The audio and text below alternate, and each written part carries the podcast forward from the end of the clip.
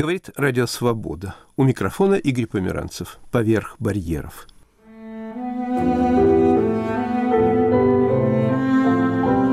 В сегодняшнем выпуске несколько тем. Разговор с грузинским поэтом Звиадом Ратиани, живущим ныне в Австрии. Рубрика «Красное сухое. Что пили иммигранты первой волны». Но начнем с раздела «Воспоминания».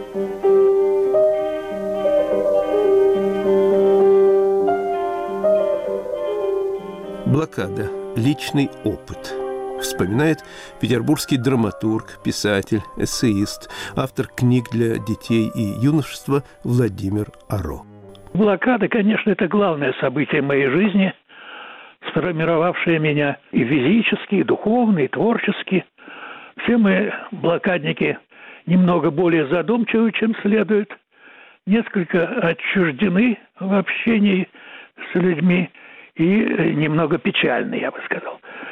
А вот почему физически? Вот так и получается. В нашем послевоенном классе из 30 человек было лишь два блокадника. Я и Юра Громов. Сейчас все уже ушли.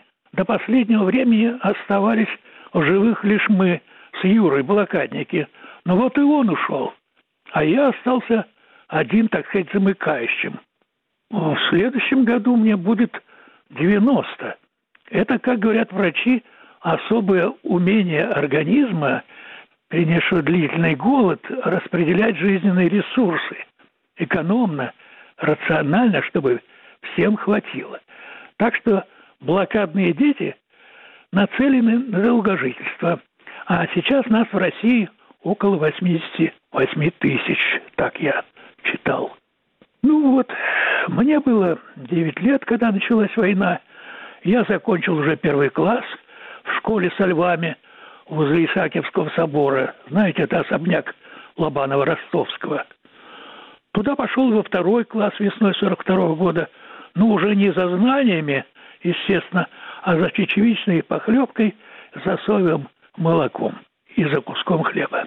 Вообще судьба распорядилась так, что соединила в моей жизни ужасное с прекрасным – Блокаду я прожил в чудесных местах, в самом сердце города. Жил на улице Гоголя в доме 16, а ровно напротив, в доме 17, Гоголь когда-то написал Невский проспект. Речь Молотова, скажем, я в начале войны я услышал из громкоговорителя, укрепленного на доме, где жил и умер Чайковский. А напротив него, в доме пиковой дамы, в милицейской столовой позже, впервые ел щи из лебеды. Осколки от снарядов для коллекции я собирал, пока был на ногах у западного портала Исаакиевского собора, в Александровском саду.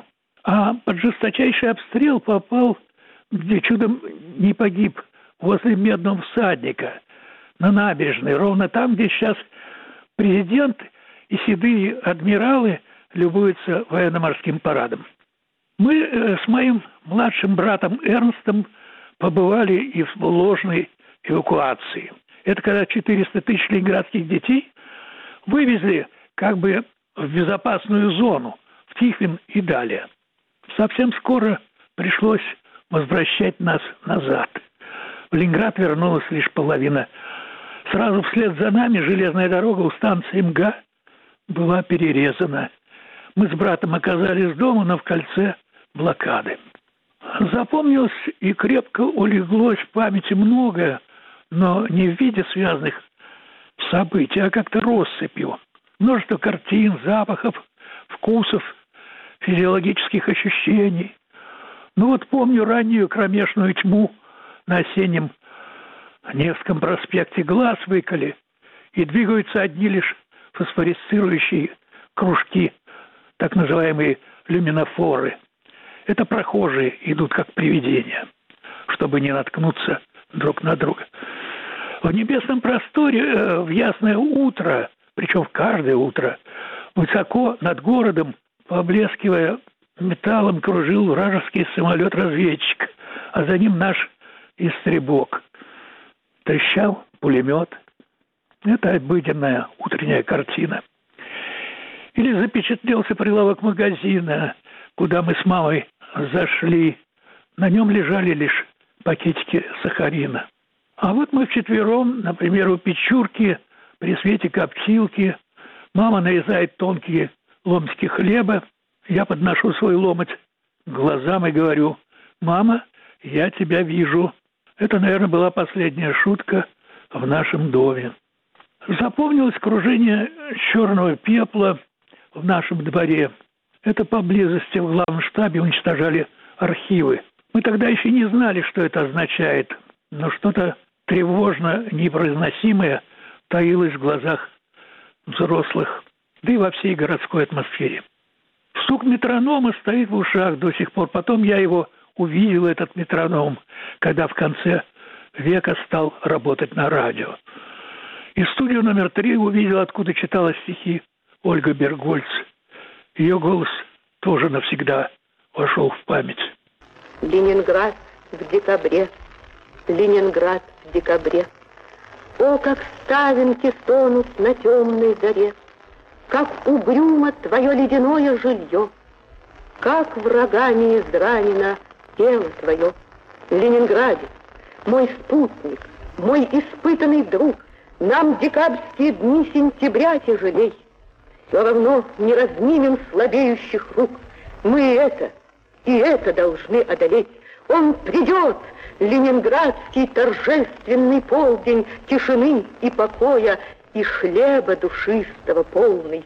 О, какая отрада, какая великая гордость знать, что в будущем каждому скажешь в ответ «Я жила в Ленинграде в декабре 41 -го года, вместе с ним принимала известие первых побед».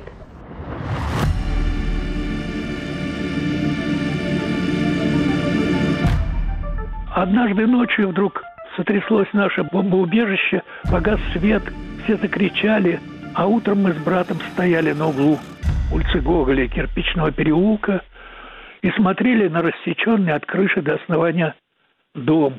Обнажились цветные обои, мебель, картины на стенах и даже висящее на веревке белье. Сейчас на этом месте вестибюль метро Адмиралтейска. Вкус лепешки из кофейной гущи запомнился, блинчика из обойного клея, студня из столярного клея, вкус и запах хвойной настойки и, наконец, наше спасение – вкус совершенно безвкусной лебеды в щах. Так что ощущение истончавшейся жизни вот осенью 41 года как-то физиологично – можно сказать, утробно вошло в мою память со множеством подробностей и оттенков. А зимой я впал как бы в литургию.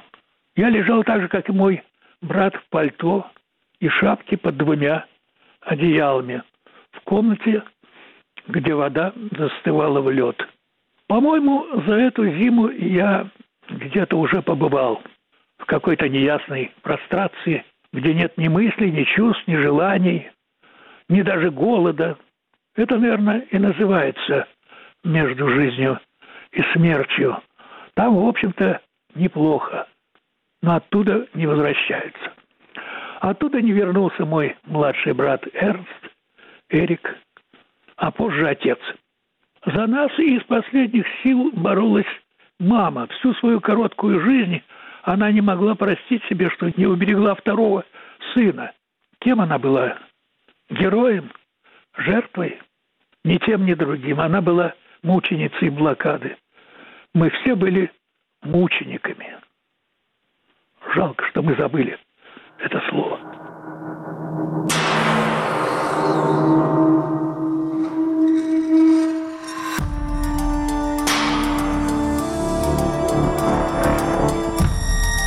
Говорит Радио Свобода поверх барьеров. Блокада, личный опыт – вспоминает петербургский писатель Владимир Арон.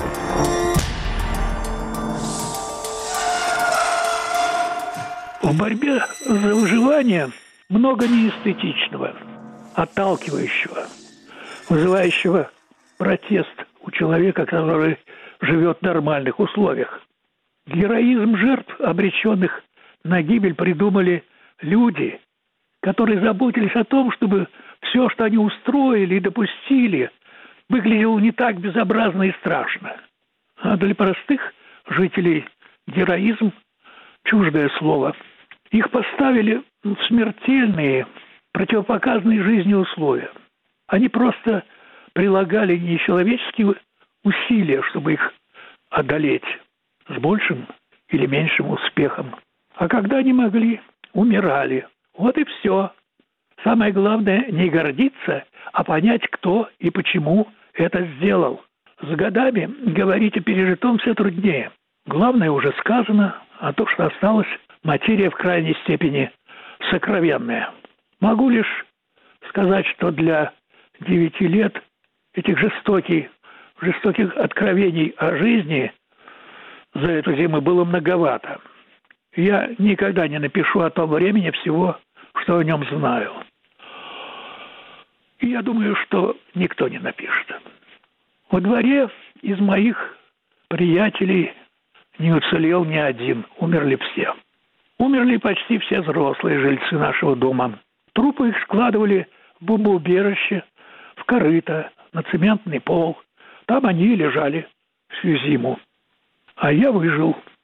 Мама меня растрясла, раскачала, может быть, устыдила, а потом учила жить заново.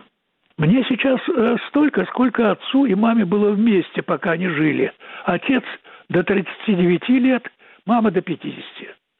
Значит, живу я за них, за своего братца Эрика, и только благодаря им. Это-то я и чувствую каждую минуту. В блокадной теме меня, естественно, влекло постоянно и неутомимо, и я как мог разряжал эту свою тягу. Писал то рассказ, то статью, то повесть. Есть у меня даже книжка «Солнечная сторона улицы». Но блокада и театр сопряглись между собой в моей жизни по велению судьбы.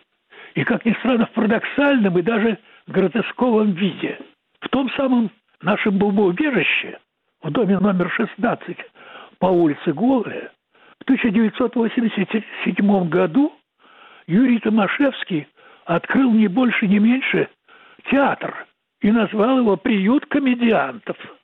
И это были снова трупы, страдания, стенания, но это уже он ставил Антигону Ануя. Пьеса «Высшая мера» возникла из заметки в журнале «Неман» за 69 год, прочитанной мною случайно.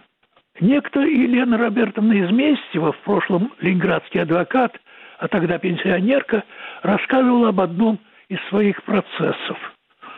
В середине ноября 1941 года судили начальника Варшавского вокзала Сидоренко и других руководителей, всего 10 человек. Во время пожара Бадаевских складов, спасая вагоны с продовольствием, они отогнали один из них на дальний запасной путь.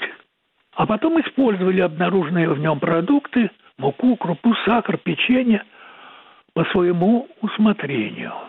Была составлена ведомость на 80 путейцев, которые работали сверхурочно на тяжелых и опасных работах. Вот им было выдано дополнительное питание. Так что продукты начальством присвоены не были. Я помню это время, когда, как мы с отцом стояли на Исаакиевской площади и смотрели на густой черный дым, застилавший небо над южной частью города. Это с минувшей ночи горели Бадаевские склады, и отец долго не отводил глаз, видимо, уже понимая, что нам несет их уничтожение. И другие жители поняли. Люди ринулись на пожарище. Сладкая земля с запахом горелого сахара вскоре появилась и в нашей квартире. Ее принесла соседка. Я ей даже завидовала, она пила сладкий чай. Предлагала и мне, но мама не разрешила. Тем не менее, в обстановке начавшегося голода и массовой смертности нужно было дать примерный урок расхитителям. Поэтому процесс решено было проводить открытым, с участием обвинений и защиты, с публикой. Ну а приговор был как бы предопределен. Судебное заседание шло после рабочего дня под стеклянным сводом Варшавского вокзала. В 8 часов началась бомбежка, Люди пытались укрыться у стен. Председатель трибунала ускорил рассмотрение дела. Речи сторон были приезжали краткие. Изместьева, лишь накануне получившая ордер на защиту, доказывала, что судить его надо не за хищение продуктов, а за превышение судебных полномочий, то есть по другой статье. Коротко посовещавшись, трибунал все же вынес начальнику вокзала смертный приговор. У адвоката было 72 часа на обжалование. Забегая вперед, нужно сказать, что Елена Робертовна, как это не покажется странным, процесс выиграла. Сидоренко получил 10 лет, после войны был реабилитирован и работал в прежней должности. Пафос заметки заключался в доказательстве того, что и в те тяжелые годы социалистическая законность порою торжествовала. Меня же в этой истории привлекло совсем другое. Решимость молодой женщины бороться в одиночку за жизнь и честь одного незнакомого ей человека. И уже совсем фантастическим было то, что ей удалось вырвать его из кровавого коллекса государственной карательной машины. И тогда, э, в 1975 году, мне показалось, что это хорошая возможность говорить о самоценности одной единственной личности, о ее защите от тоталитарного государства, о человеческой жизни как высшей мере всего нашего жизнеустройства. Самое поразительное, на мой взгляд, произошло уже после суда, о чем автор заметки пишет вскользь. Поскольку бомбежка продолжалась, а у некоторых участников заседания, в том числе и у Изместьевой, пропусков на передвижение во время тревоги не было, решили идти к центру города все вместе, под конвоем. Так в одной колонне под речитатив начальника конвоя шаг влево, шаг вправо оказались защитники, подсудимые и судьи, осудившие их на смерть. Это был фантасмагорический проход через весь город по существу по тонкой грани жизни и смерти. Он сопровождался юридической перебранкой сторон, взрывами, вспышками, обвалом домов и ревом пожарных машин. Проход этот показался мне не только событием, исполненным глубокого трагического значения, но и многозначным художественным символом.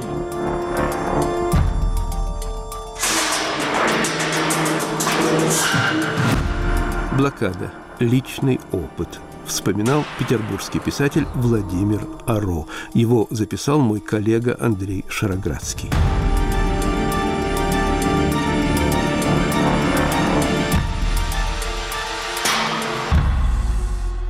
Говорит Радио Свобода поверх барьеров. Продолжаем передачу.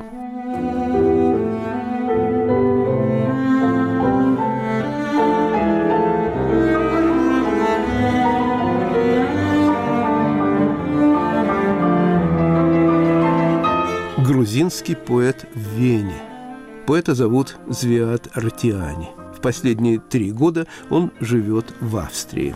Звиад Артиани родился в 1971 году. Он автор нескольких поэтических сборников. Его стихи переведены на русский, английский, немецкий, французский, украинский языки. Лауреат престижных международных премий. Перевел на грузинский стихи Паунда, Элиота, Рильке, Целана и других – мы встретились в Вене.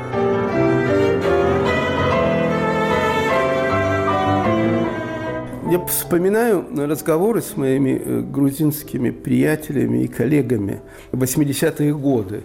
И они не без гордости говорили о том, что в отличие от своих кавказских соседей, Грузины не любят расставаться с родиной. Грузины э, все-таки очень привязаны к своей культуре, к своему языку. Но, по-моему, ситуация радикально изменилась. По-моему, сотни тысяч грузин сейчас живут в разных странах, главным образом Запада. Что произошло? Почему такое радикальное изменение в психологии по отношению к своей земле и стране? Скорее всего, экономические советские времена. В Грузии чуть-чуть жилось веселее, чем в остальных республиках. И уехать было не очень-то легко, и как бы неплохо жилось. Потом с начала 90-х годов все как бы исчезло. Гражданская война в Тбилиси, потом конфликты в Абхазии, в Осетии. Я, я не думаю, что там где-то там какие-то ментальные перемены большие. Это привязанность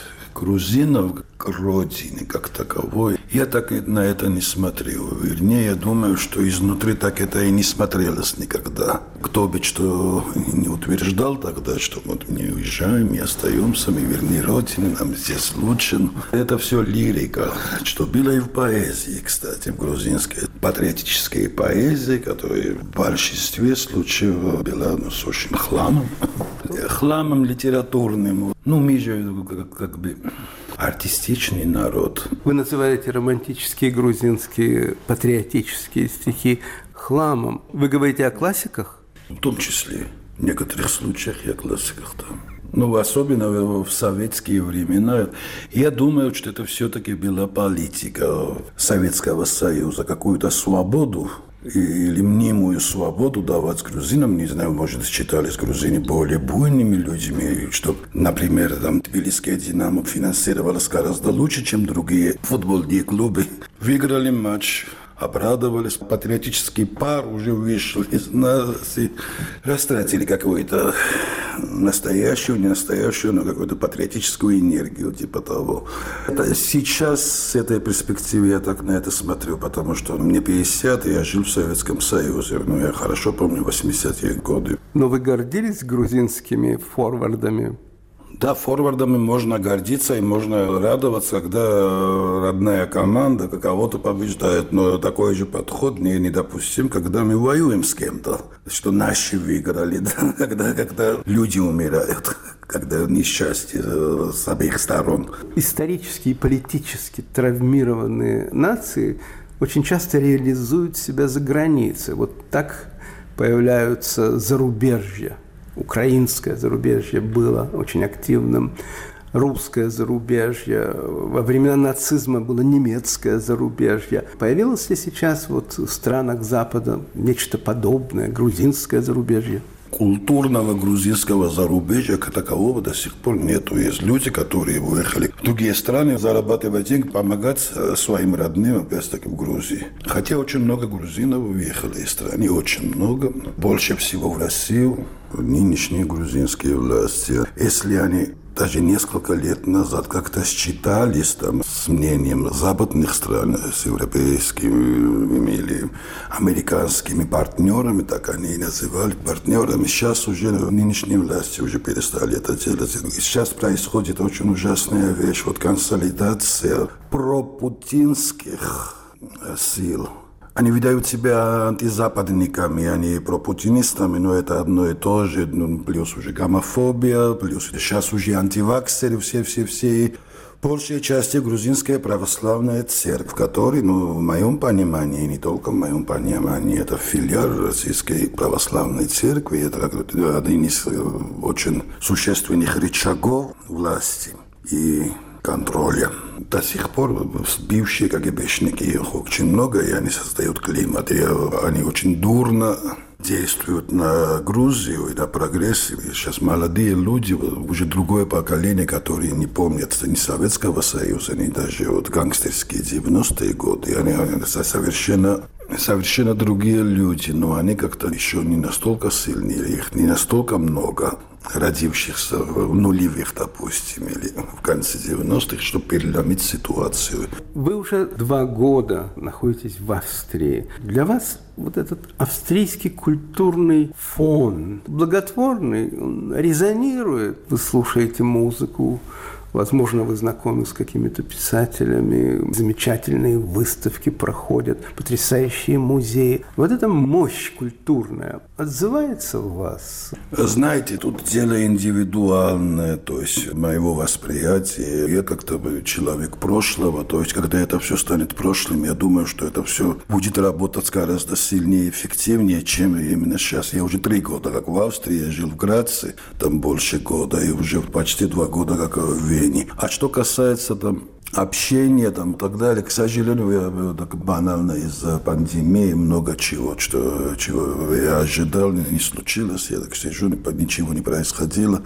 Но я гулял много. Это чудесный город, Вена, чтобы себя дорогого выгуливать. Там очень мало контактов у меня было с писателями, с коллегами, и очень мало. Чего, когда я жил в Грации, у меня были там выступления, чтения стихов, и участвовал в каких-то, и не только в Австрии, не только в Грации, но и в балканских странах, в Италии. Ну, тогда как, как, как более активно я жил в этом, как автор. Это я переехал в Вене в январе, а с конца февраля уже это началось и до сих пор продолжается. Я влюбился в эту страну, там много чего я очень ценю. Вена – это не только художественная или музыкальная столица, это еще великолепный урбанистический, архитектурный ансамбль – вы разговариваете с какими-то зданиями, с э, дворцами, с проспектами? О, да. И не только в центре, где все как музей, потому что я сам живу в центре, и как-то ну, в какой-то момент стало не то чтобы скучно. Я все чаще и чаще, потом уже постоянно гулял не, не в центральных районах, а вот где настоящая жизнь, уже не музей, не, не туристические места. И даже в тех районах, где после Второй мировой войны почти все старые здания исчезли, вот как новостройки, и вдруг между ними что-то старое осталось. Вот такие старые, очень красивые, не отремонтированные, без глянца здания. Вот так вот. Немецкие писатели, философы, по крайней мере трое, называли архитектуру застывшей музыкой. Вы ходите, гуляете по Вене, мимо этих величественных государственных зданий, дворцов. Вы слышите какую-то музыку? Нет, музыку я не слышу, просто у меня постоянно есть вот ассоциации, что там происходило там век, два-три века назад. Что-то это, эти здания вот такие же стояли, более или менее. Не очень, может быть, э, глубоко и хорошо, но я знаю историю этой страны, и как-то вот эти ассоциации. Ну, может, потому что у меня, э, к своему несчастью, нет никакого музыкального слуха, и архитектура не конвертируется не превращается в звук звуку, когда я гуляю. Скорее поэзия, наверное, места, где... Вы говорите, что вы в Австрии уже три года. Вы много написали стихи, эссе, проза? Не больше и не меньше, чем я писал в Грузии. Я работал в нормальном режиме, может быть, до сих пор в этом, как, как автор или как человек пишущий, я никуда и не уехал. У меня вот такое восприятие. Прямого влияния места я пока не наблюдаю. И у меня проблемы возвращаться в Грузию, чего я хочу, но пока рано. Я не знаю, что потом. Это все интересно, как-то слепо жить, не зная, там, где ты будешь через несколько месяцев. Все-таки вот это эмоционально у меня всегда вот это ощущение временности. И тревога тоже о будущем, и, и о том, что я по своим людям, дорогим, скучаю, особенно вот на, на этом фоне пандемии, когда я уже не и своими детьми, которые уже далеко не дети, не смог повидаться, потому что невозможно было. Вы написали какие-либо стихи, в которых все-таки присутствует Вена, Грац, Австрия, эти дворцы, эти величественные государственные здания. Есть ли в ваших новых стихах хотя бы тень образа Вены? Есть только в одном стихотворении, есть не только тень. То есть это, это там Грац, я жил тогда в Граце, это типа триптих, где первая часть, это в Берлине, где я жил до Австрии. Три месяца только, ну, я, ну, в этом городе я бывал и очень много раз, я люблю Берлин. Ну, первая часть, ну, это как бы не совсем автобиографические стихи, но как-то там отражаются то, что со мной случилось. Я уехал, и первая часть, ну, а там нумерация так, что вторая часть, потом следует первая часть, там Тбилиси, а потом третья это Грац. И в Граце тоже там описание того места, где я живу, и там с какими-то моими чувствами, эмоциями и так далее. Это единственное стихотворение, где это отразилось. Но я бы переводил много с немецкого. Вот живя здесь, я и раньше переводил. Я не в первый раз, но, кажется, окончательно, ну, кажется, в последний раз перевел дуинские элегии Рилки. Это я сделал в Грации, в Вене. Я сделал книгу, которую издали в Грузии несколько месяцев назад «Политические стихи Брехта». Вы не помните наизусть хотя бы одну строфу из Ильки? Я просто хочу, чтобы австрийский поэт прозвучал в нашем разговоре на грузинском языке. Да, вот это первую строфу я вам прочту. Это известное стихотворение Рилке «Архаичный торс Аполлона». ჩვენ არ გვინახავს მისი თავი და არ გვინახავს. მისი თვალები რომ წიფობდნენ წვილი ვაშლივით. ტორსი კი მზერის სიმხურვალეს ისე ინახავს როგორც შანდალი რადგან მზერა მასში ჩაშლილი სხეულ შიგნიდან ასხივოსნებს ეს რომ არ იყოს. თვალს არ მოგჭირდა მისი მკერდი და ვერც ბარძაღებს. ვერ შევამჩნევდით მцоცავ ღიმილს თანში ჩარიღულს. არ არსებული თუჩებიდან სადაც ჩასახეს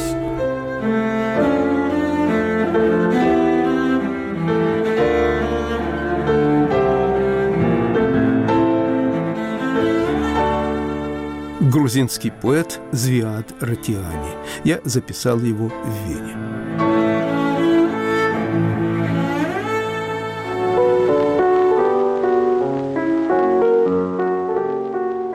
Говорит Радио Свобода «Поверх барьеров». Традиционная рубрика «Мои любимые пластинки». Рассказывает московский драматург Надежда Птушкина. Проснись скорей, о Терезита, распахни свое узорное окно. Серебристым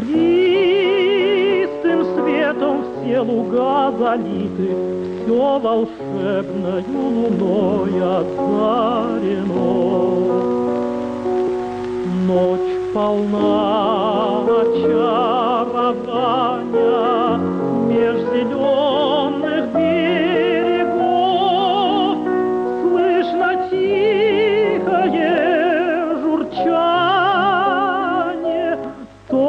atrás. Мне было лет шесть, и родители на Новый год купили патефон. Я росла в Ленинграде. Пластинок был очень большой тогда выбор. Услышала я впервые Александровича. Я даже имя его не помнила. Потом годами я до сих пор помню эту пластинку. Она была черненькая, с красной каемкой вот по малому кругу в середине. И вот я услышала впервые его исполнение – мама поставила. Вдыхая розы аромат, тенистый вспоминаю сад и слово «нежно люблю», что вы сказали мне тогда. Моя любовь, как струйка дыма, что тает вдруг сияние дня, но вы прошли с улыбкой мимо и не заметили меня. В общем, весь этот романс я помню наизусть, и у меня началось какое-то сумасшествие совершенно. Я понимаю, что это была первая безумная любовь. Мама работала в больнице, мама дежурила ночами, папа работал, то ночная смена, то дневная. Я очень часто оставалась в своей комнатке одна, и я оставила Александровича, потому что почему-то я тогда понимала, что любовь надо скрывать. Но не потому, что тебя накажет, а потому что я это воспринимала, видимо, как очень интимное чувство. И я забивалась в угол дивана, и я прослушивала это ну, бесконечное количество раз, и совершенно непонятное чувство мной владевали. Мне хотелось куда-то бежать, вырваться. Я увидела малютку, девочку с кудрями, И тогда же не на шутку я пленился вами. Дал колечко вам вы взяли, и резвясь беспечно буду помнить, вы сказали, я теперь вас вечно буду помнить, вы сказали, я теперь вас вечно.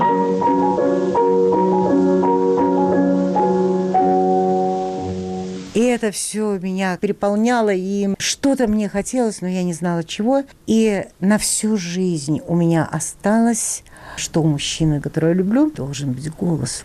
Голос должен быть обязательно родным. Родным, своим. Вот у Александровича был такой.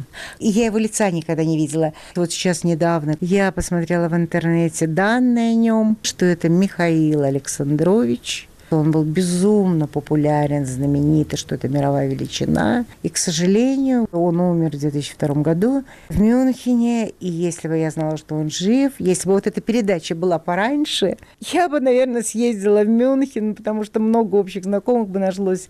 И я бы, конечно, бы встретилась с ним. Но, к сожалению, мы всюду и всегда опаздываем. Мне жаль, что я ему не сказала. Как бы это смешно и не звучало, и не сентиментально по-детски, но это было очень серьезное, глубокое чувство. chi è mai chi è qui nel sua vece? Io tremo. E umano corpo. Mia figlia Dio mia figlia. Моя мама, у которой был очень хороший голос, работала в больнице имени Свердлова. Это была правительственная больница. И там лечились знаменитые певцы, знаменитые композиторы. И у нас всегда были контрамарки и в Мариинский оперный театр, и в Малый театр опера балета. У нас была традиция в семье в воскресенье утром ходили со мной, то есть всей семьей ходили на какую-то утреннюю оперу. Это не была детская опера, очень часто ходили на Марфу Посадницу и на Регалетто. Это особенно часто. В основном были русские оперы. Поскольку мы ходили в воскресенье утром, 4 дня в месяц, мы ходили чаще, чем там выпускались премьеры. Поэтому мы неизбежно все пересмотрели по много раз. В самом театре продавались пластинки, продавались буклеты. Журнал, который, на мой взгляд, был великолепен, «Театральный Ленинград», где было очень много уделено внимания театром оперы балета и где всегда помещались либретто. У нас была огромная подшивка, и я это все читала, поэтому я знала очень хорошо вот все эти либретто оперы, довольно-таки запутанные. Но поскольку я все это много читала, вот на ночь с удовольствием, как сказки, я все это знала. Мы покупали пластинки, потом я дома прослушивала эти пластинки. И вот благодаря этому какое-то музыкальное воспитание, не всегда добровольное, я все-таки получала. Но вечером в воскресенье в оперу шли папа и мама только. И я очень расстраивалась. Вот в тот же день утром мне не хотелось идти. Я относилась к этому как к культу походу. Наряжаться, одеваться, туго заплетать косички, сидеть оперу слушать. Довольно тяжело для ребенка 4 часа. Но когда они шли вечером, и я представляла себе, что они сидят в этом мягком, роскошном, красивом зале, в красивых платьях. В зале был специфический запах, немножко моли, немножко духов, Женщины были в мехах, тогда модно было меха, эти чернобурки на плечах. От всего это был запах нафталина. Не моли, а нафталина, конечно, сладковатый такой. В зале был прелестный этот запах, смесь такой нафталина, чуть сладковатого, не сильного, и запах вот красной Москвы и каких-то деколонов, может быть, тройки. Эти чудесные кресла тогда синие были. Мы сидели обычно по контрамарке в очень хорошей ложе около самой сцены. Были тогда служащие в униформах, мне казалось, это очень красивая униформа. Конечно, были безумные декорации красивые, люди хлопали им вначале, когда открывался занавес. И этот занавес тяжелый был тоже очень красивый, бордовый. И вот когда родители сидели там в театре, я себе все это представляла и очень тосковала. Мне очень хотелось снова в этот театр попасть. Я тогда ставила пластинку, слушала, и мне казалось, что я вместе с родителями смотрю. Сердце красавиц, склонно к измене и перемене, снежной улыбкою страсти клянутся, плачут, смеются, нас увлекая. Бежат, смеются, нас увлекают,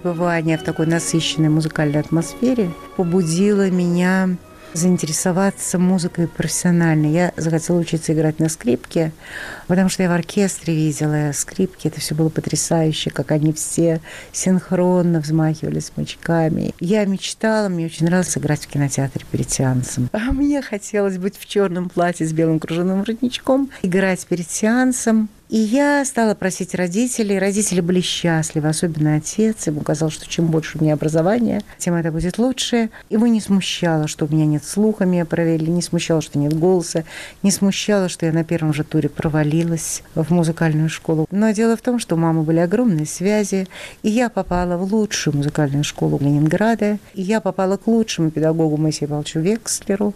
Это было все без взяток, чтобы кто-то не подумал. Это было потому, что мама кому-то спасла жизнь жизнь. Ей не отказывали ни в чем. Она была очень хорошей медсестрой. К ней очень хорошо относились по жизни на многие люди. Скрипкой я была одержима. Я играла на ней очень много. Я жила в коммунальной квартире. Никто этого уже не мог выдержать, поэтому я играла в общей уборной. Я запиралась. Это была единственная изолированная комната. Я опускала стульчак, клала доску, ставила там пипетр. И я играла. Когда нужен был туалет, я это все автоматом выносила, стояла в коридоре с этим пипетром аккуратно со скрипкой, другой снова вносила, снова играла. Но очень быстро я начала понимать, что не очень хорошие мальчики, на которых ругался педагог, которые не выучивали уроки, играют гораздо лучше меня. Занятия были индивидуальные, но пока ты ждешь своих занятий, ты видишь, как занимается другой. И когда им ставили тройку, а мне он ставил пятерку за старание, он видел, что я очень старалась и просто не знал, что делать. Он жалел меня, он понимал, что из меня никогда ничего не выйдет. Он меня жалел, стало 5, 5 с минусом. Я просто не вылезала из отличниц. Потом, когда его, видимо, уши не выдержали, он садился за фортепиано и играл мне. Играл и пел. У него был великолепный голос. Это был очень добрый человек. И я помню, что он мне тоже пел из опер не алмазов каменных, не счесть. Не жемчужин в море полуденном в далекой Индии. Вот так я Садко узнала оперу. Но не вышла из меня скрипачки. Поняла я это только в 15 лет.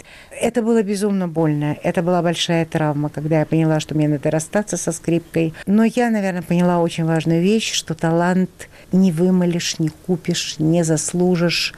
И когда говорят, что талант – это 90% усидчивости, это неправда. Талант – это талант, а к нему надо еще 200% усидчивости, чтобы его реализовать. И еще я поняла, что да, это трагедия, когда ты бездарен в окружении талантливых людей, как бы Моцарт и Сальери. Другое дело, что я всегда восхищалась Моцартом, я их не хотела убивать никогда. Потом, когда я стала писать пьесы, мне всегда казалось, что на скрипке было бы играть более здорово, даже в оркестре, чем писать пьесы. Это как первая любовь. И поэтому вот меня миновало всякое тщеславие, всякие самомнения, самолюбование, все прошло, потому что я считала всегда так, что вот, ну, не получилось мне играть в кинотеатре перед сеансом, ну, хоть пьесы пишу. И буквально 3-4 года уже только вот это вот ушло, все это очень сильные детские страсти. И я стала уважать себя, любить за то, что я пишу пьесы, осознавать, что это прекрасно, и что это мое призвание, и что я как-то реализовываю себя в этом. И это тоже неплохо.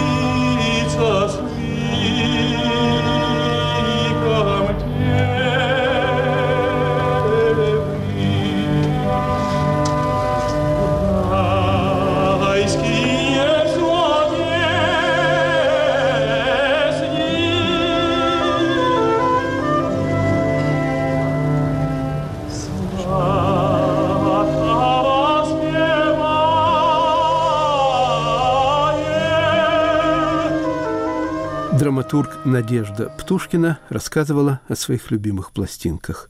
Запись Ирины Колесниковой. И еще одна традиционная рубрика «Красное сухое». Где бы стезя не бежала, Нам русская снилась земля. Изгнание, где твое жало, Чужбина, где сила твоя — чужбина, где сила твоя. В 1975 году Владимир Набоков выступал в популярной литературной передаче французского телевидения «Апостроф». Перед интервью ведущий передачи спросил Набокова, какой напиток будет пить гость – воду, кофе, кока-колу. Набоков ответил «виски» и назвал марку. Ведущий счел, что это было бы дурным уроком для зрителей, но нашел компромисс. Налил виски Набокову в чайник, и в течение часа писатель подливал себе из чайника в чашку выдержанное солодовое виски. В сегодняшней передаче «Красное сухое» мы поговорим об алкогольных пристрастиях русского зарубежья, о его первой волне. Со мной в студии редактор «Поверх барьеров», исследователь русского зарубежья Иван Толстой. Иван, э, ваш дед Алексей Толстой вернулся из эмиграции в 1923 году. Вы родились много позже, когда деда уже не было. Вы помните вашу первую заморскую бутылку? Да, помню. Это даже была не одна бутылка, а несколько. Они мне казались немодными, как я сейчас понимаю. Они были какой-то довоенной формы. Но я не поручусь, что это были бутылки, привезенные Алексеем Николаевичем из-за границы. Возможно, они были куплены в Тарксине. Может быть, привезены были какими-нибудь гостями из-за границы. В конце концов, у нас дома в 1934 году обедал Герберт Уэллс. По крайней мере, эти бутылки с какими-то, знаете, другими талиями, с другими пропорциями. Как вот меняются женские формы, так и бутылочные формы. Бутылочные телеса тоже меняются в зависимости от какой-то моды эпохи. То, что они были не совсем модные, я смог убедиться довольно быстро, когда в середине 60-х появились новые заграничные бутылки, потому что уже не дедушка, а мой папа стал ездить за границу в командировки и довольно длинные, и привозить оттуда батареи бутылок. Иван, я вас правильно понял, что в вашей семье поддерживались алкогольные традиции? О, да. И вы знаете, что только нужно отметить?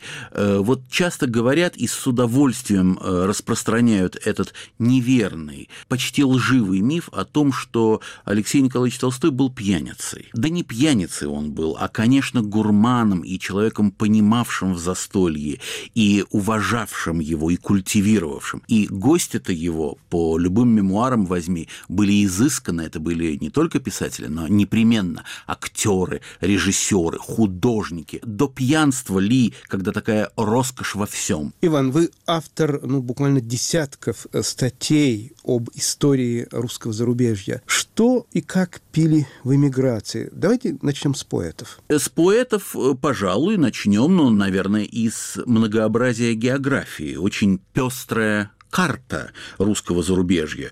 Как-то все сосредоточиваются на Берлине, да Париже, ну, а потом Нью-Йорке, но ведь были и всякие маленькие станции, полустанки на пути в большое изгнание. Ну, например, Константинополь, где пили, конечно, что-то свое. Например, такие строки. «Локали приторная дузика, союз аниса и огня, стихов пленительная музыка опять наполнила меня. Это Владимир Дукельский, стихи памяти Бориса Поплавского. Теперь это самое дузи, как называют узо. Это анисовая водка. Совершенно верно, союз аниса и огня. В Берлине, скажем, в ходу было пиво, и русские эмигранты собирались в знаменитой пивной Прагер Диля, и Цветаева, и Андрей Белый, и Ходосевич. С детства помню такую фразу из письма Алексея Толстого Бунину. «От здешнего пива берлинского гонит в сон и в мочу. Зачем ты за пивною стойкой? Пристала ли тебе она? Здесь нужно быть девицей, бойкой, ты нездорова и больна. Ходосевич, естественно. В Германии пивом не ограничивалось. Некоторые пили и спирт. Если хотите, вот такая вот очень, по-моему, яркая цитата из набоковского рассказа памяти Шигаева. Шигаев, конечно, выдуманная фигура.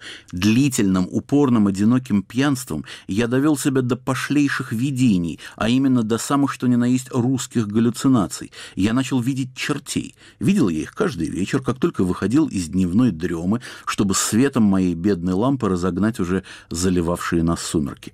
Да, отчетливее, чем вижу сейчас свою вечно дрожащую руку, я видел пресловутых пришлицов и под конец даже привык к их присутствию, благо они не очень лезли ко мне. Были они небольшие, но довольно жирные, величиной с раздобревшую жабу, мирные, вялые, чернокожие, в пупырках. Они больше ползали, чем ходили, но при всей своей напускной неуклюжести были неуловимы.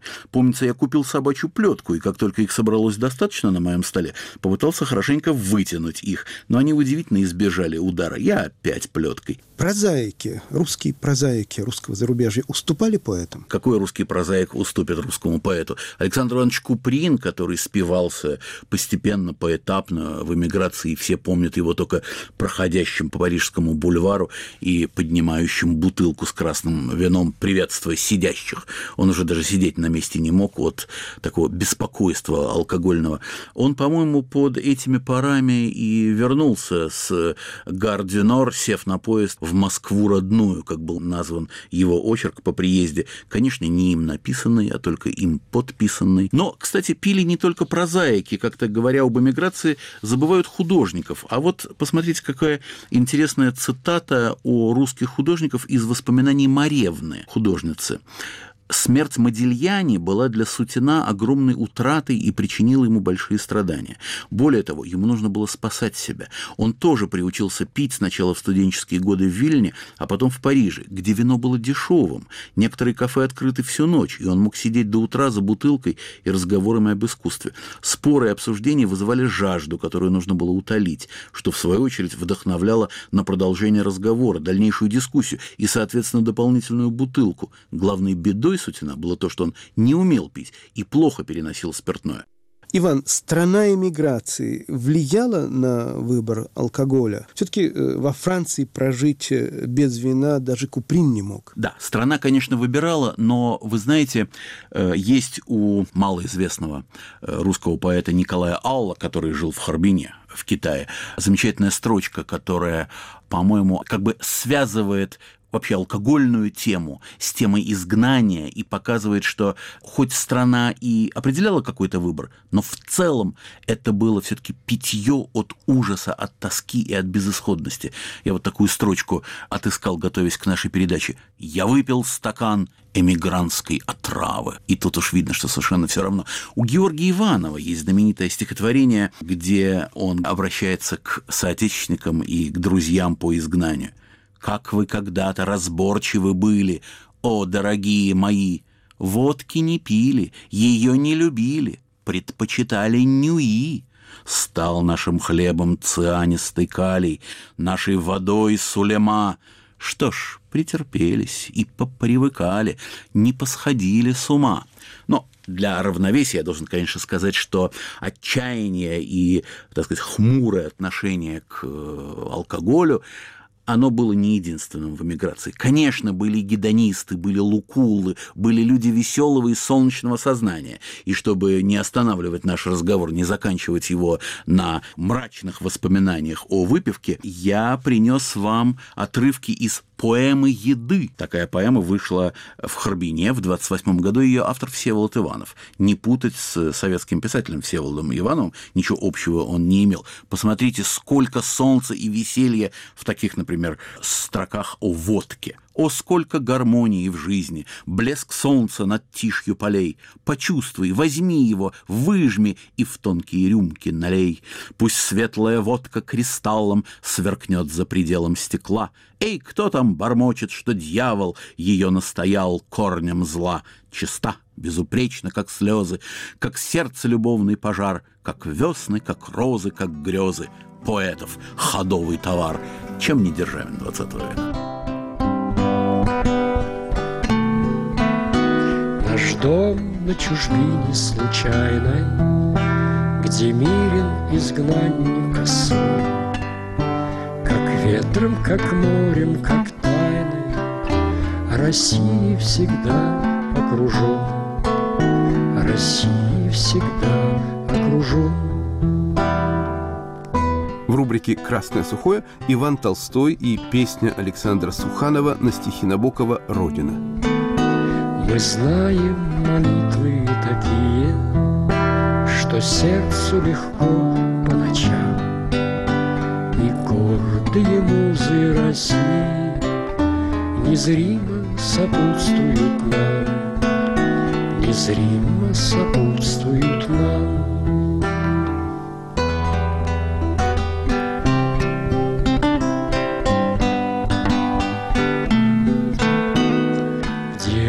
Стезя не бежала, Нам русская снилась земля.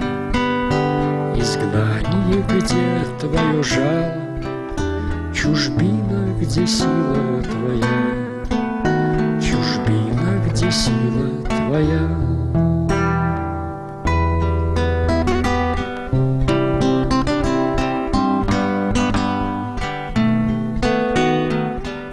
Этого выпуска «Поверх барьеров» Наталья Аркадьева. Подготовил и вел передачу Игорь Померанцев.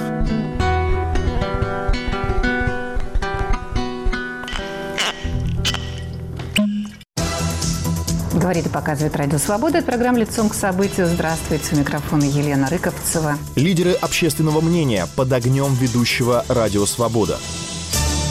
Избиратели тянут Путина, Путин тянет Медведева, Медведев тянет Мутко и всю эту остальную свою старую знакомую компанию. Все... Радио «Свобода». Мы стоим лицом к событиям. Слушайте сразу после выпуска новостей.